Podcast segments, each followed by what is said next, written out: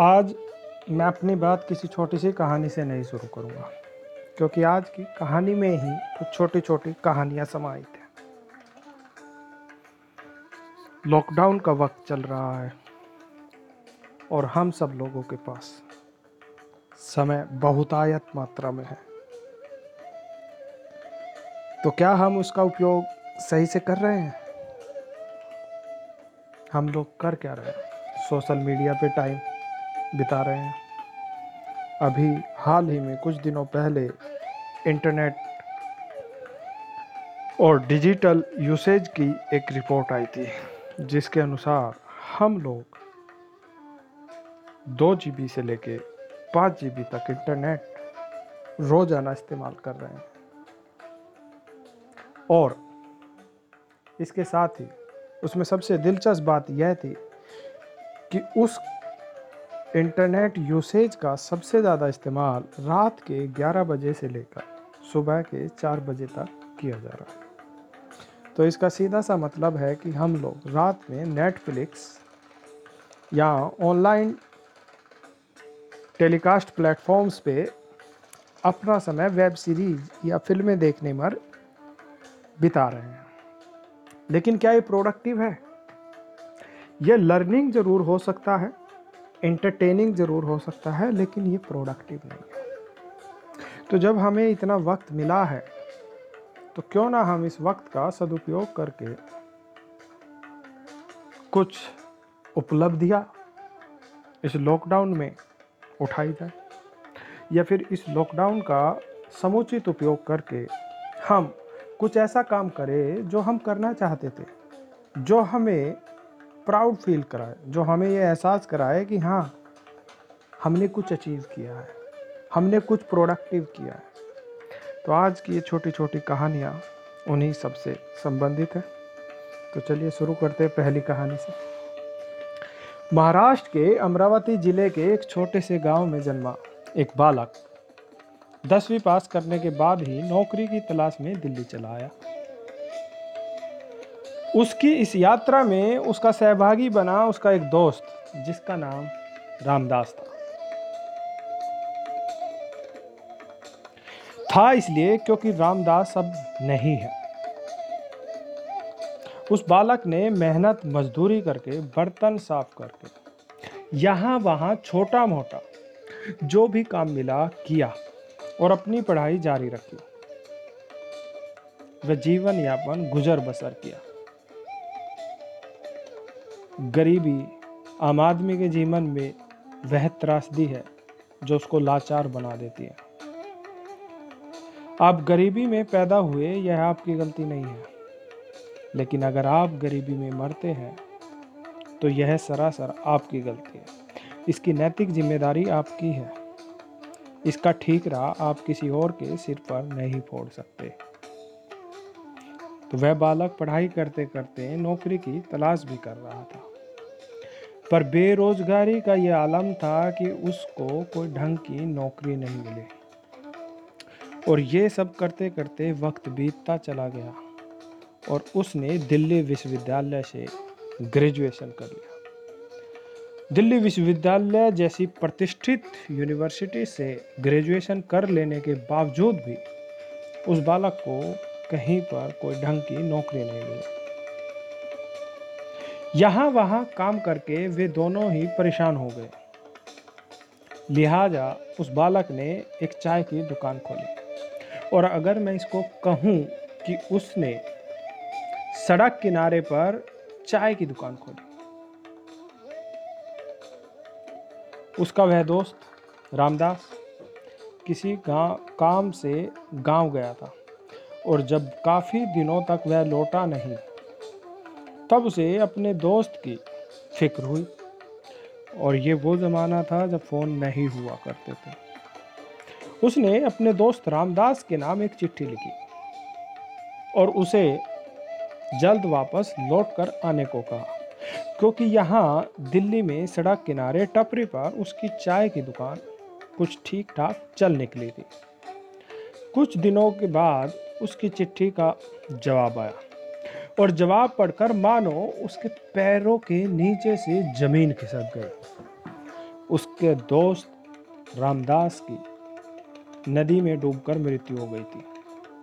ये पढ़कर उसे बहुत ज़ोर से धक्का लगा और वह हताश हो गया।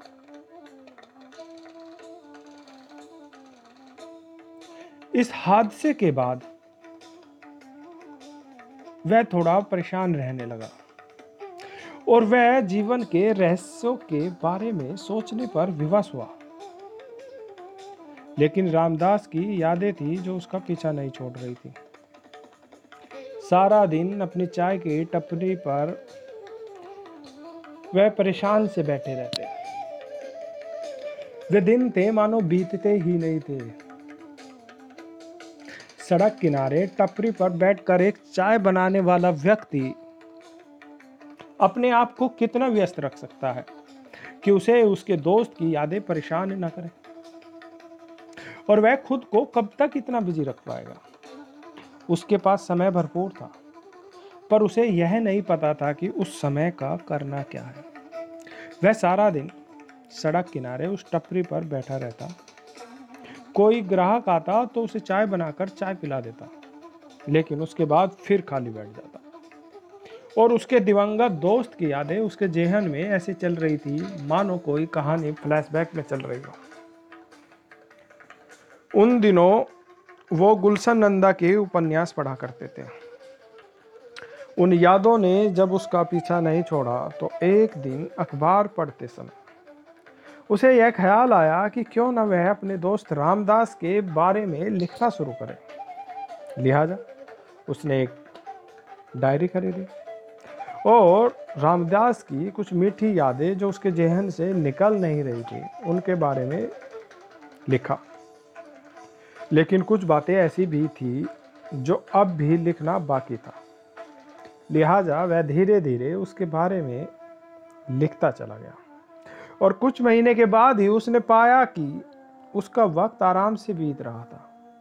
और इस सबसे भी जर, ज़रूरी जो बात थी यह थी कि उसके भीतर एक संतुष्टि का भाव पनप रहा था। और कुछ दिनों के बाद ही उसने पाया कि जो डायरी उसने खरीदी थी वह भर गई थी। तब उसने उसको पढ़ने का निश्चय किया। उसको पढ़ने के बाद उसे लगा कि इसमें कुछ इम्प्रूवमेंट की गुंजाइश है। तो उसने उन कहानियों को इम्प्रूव किया। फिर उसे महसूस हुआ कि वह कहानियाँ, वो किस्से वो किस्से रामदास के क्रमबद्ध नहीं है। फिर उसने उन किस्सों को क्रमबद्ध किया और क्रमबद्ध करने के बाद उन्होंने एक उपन्यास लिखा। जिसका नाम रामदास है। मिलिए रामदास के लेखक श्री लक्ष्मण राव से। मुश्किलें अभी समाप्त नहीं हुई थी। उपन्यास लिखा जा चुका था, पर अब सबसे बड़ा सवाल ये था कि इसका किया क्या जाए। चाय बेचकर उनके पास इतने ही पैसे आते थे कि वो अपने परिवार का और अपना पालन पोषण कर सके। उनके पास इतने पैसे नहीं थे कि उस उपन्यास को वो पब्लिश करा सके। और कोई प्रकाशक सिर्फ़ इसलिए भी राज़ी नहीं था कि वह उनके मित्र की कहानी है। और वे महज सड़क किनारे चाय बेचते हैं। उनको एक बड़ी सी प्रोफ़ाइल चाहिए थी लेखक की, जो कि लक्ष्मण राव जी के पास नहीं थी। लिहाजा उन्होंने स्वयं के पैसे जोड़ना शुरू किया और धीरे धीरे सात हज़ार रुपये इकट्ठे कर लिए ताकि वह उस उपन्यास को प्रकाशित कर सके। उन्होंने न बल्कि रामदास उपन्यास प्रकाशित किया, बल्कि इसके बाद भी एक एक करके अपनी 24 किताबें प्रकाशित कर चुके हैं। और मेरा यकीन मानिए, वो आज भी वहीं सड़क किनारे दिल्ली के हिंदी भवन में, जहाँ हिंदी भाषा और उसके साहित्य को बढ़ावा देने के लिए अनेक रणनीतियाँ बनाई जाती हैं। ठीक उसी हिंदी भवन की इमारत के सामने पटरी पर बैठकर वह आज भी चाय बेचते हैं। और आप जानते हैं उनकी इस चाय में क्या खास बात है? अगर आप उनकी दुकान को उस चाय की दुकान को गौर से देखें तो आपको फ़र्क नज़र आएगा।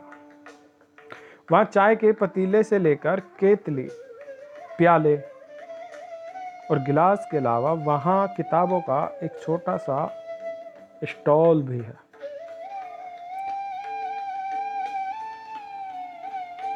जिससे अपनी चाय के साथ साथ वे इन किताबों को भी बेचते हैं। बात उन्नीस की है। जब कांग्रेस के कार्यकर्ता ने प्रधानमंत्री श्रीमती इंदिरा गांधी से उनका ज़िक्र किया।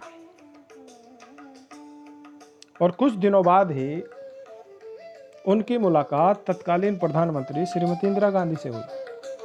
तो लक्ष्मण राव जी ने उन पर किताब लिखने की अपनी इच्छा प्रकट की। इंदिरा गांधी ने कहा कि वे उनके कार्यकाल के बारे में लिख सकते हैं। तब उन्होंने एक नाटक लिखा, प्रधानमंत्री। दुर्भाग्यवश, उसी साल श्रीमती इंदिरा गांधी की हत्या कर दी गई। और उन्हें आज भी इस बात का मलाल है कि वह ये किताब उनको नहीं दे सके। पर बाद में उनका लिखा गया एक उपन्यास, रेणु, उन्होंने भारत के पूर्व राष्ट्रपति श्रीमती प्रतिभा पाटिल को स्वयं दिया। और वे उनकी लेखन की पर, लेखन से इतना प्रभावित हुई कि उन्हें उनके परिवार के साथ राष्ट्रपति भवन में कुछ दिन मेहमान बनकर रहने के लिए आमंत्रित किया। उनकी 24 किताबों में नौ उपन्यास, तीन नाटक, सामाजिक, राजनीतिक विश्लेषण की किताबें हैं। और दिलचस्प बात यह है कि वह अपनी ज़्यादातर किताबों के प्रकाशक स्वयं ही है। और विक्रेता भी स्वयं है। वे अपनी चाय की दुकान के अलावा कॉलेजों, स्कूलों में जाकर भी किताबें बेचते हैं। लक्ष्मण राव जी को उनके उपन्यास नर्मदा के लिए, भारतीय अनुवाद परिषद का सम्मान भी मिल चुका है। इसके अलावा वे राष्ट्रीय मानवाधिकार आयोग के लिए भी एक किताब लिख चुके हैं, जिसका नाम है पत्रकारिता के मानवीय आधार। हम में से ज़्यादातर लोगों ने लॉकडाउन के समय में अपने वे शौक पूरे किए हैं जो आम दिनों में हम अपने काम की वजह से नहीं कर पाते। और निश्चित तौर पर ही हम सबसे ये पूछा जाएगा कि हमने लॉकडाउन में क्या किया? कुछ महिलाएँ नई नई खाने की रेसिपियाँ सीख रही हैं नए नए व्यंजन बना रही हैं और कुछ पुरुष लोग घर के काम में हाथ बटाकर खाना बनाना सीख रहे हैं। लॉकडाउन के बाद जब सब कुछ नॉर्मल हो जाएगा और आप ऑफ़िस जाएँगे, जब बाकी लोगों से मिलेंगे तो निश्चित तौर पर ही आपके पास कुछ ना कुछ सुनाने को होना चाहिए। और ये स्वाभाविक है कि हर कोई व्यक्ति ये जानना चाहेगा कि आपने लॉकडाउन के समय का उपयोग कैसे किया। लेकिन ये काफ़ी नहीं है। ये वो वक्त है जब आप इस लॉकडाउन का इस्तेमाल अपनी उपलब्धियों को पूरा कर एक उत्साहजनक कहानी कह सकते हैं। आप उस कहानी का हिस्सा बन सकते हैं और उस कहानी में एक क्रांति का सूत्रपात कर सकते हैं। अब हम चलते हैं अपनी दूसरी कहानी की ओर। इकतालीस वर्षीय Ajay Suman home decor consulting business चलाते हैं। वे दिल्ली, मुंबई और दुबई में काम करने के बाद पिछले आठ सालों से बेंगलुरु में स्थायी रूप से रहते हैं। उनका हमेशा से जुनून रहा है वेस्ट को, कचरे को किसी खूबसूरत चीज़ में बदलने का।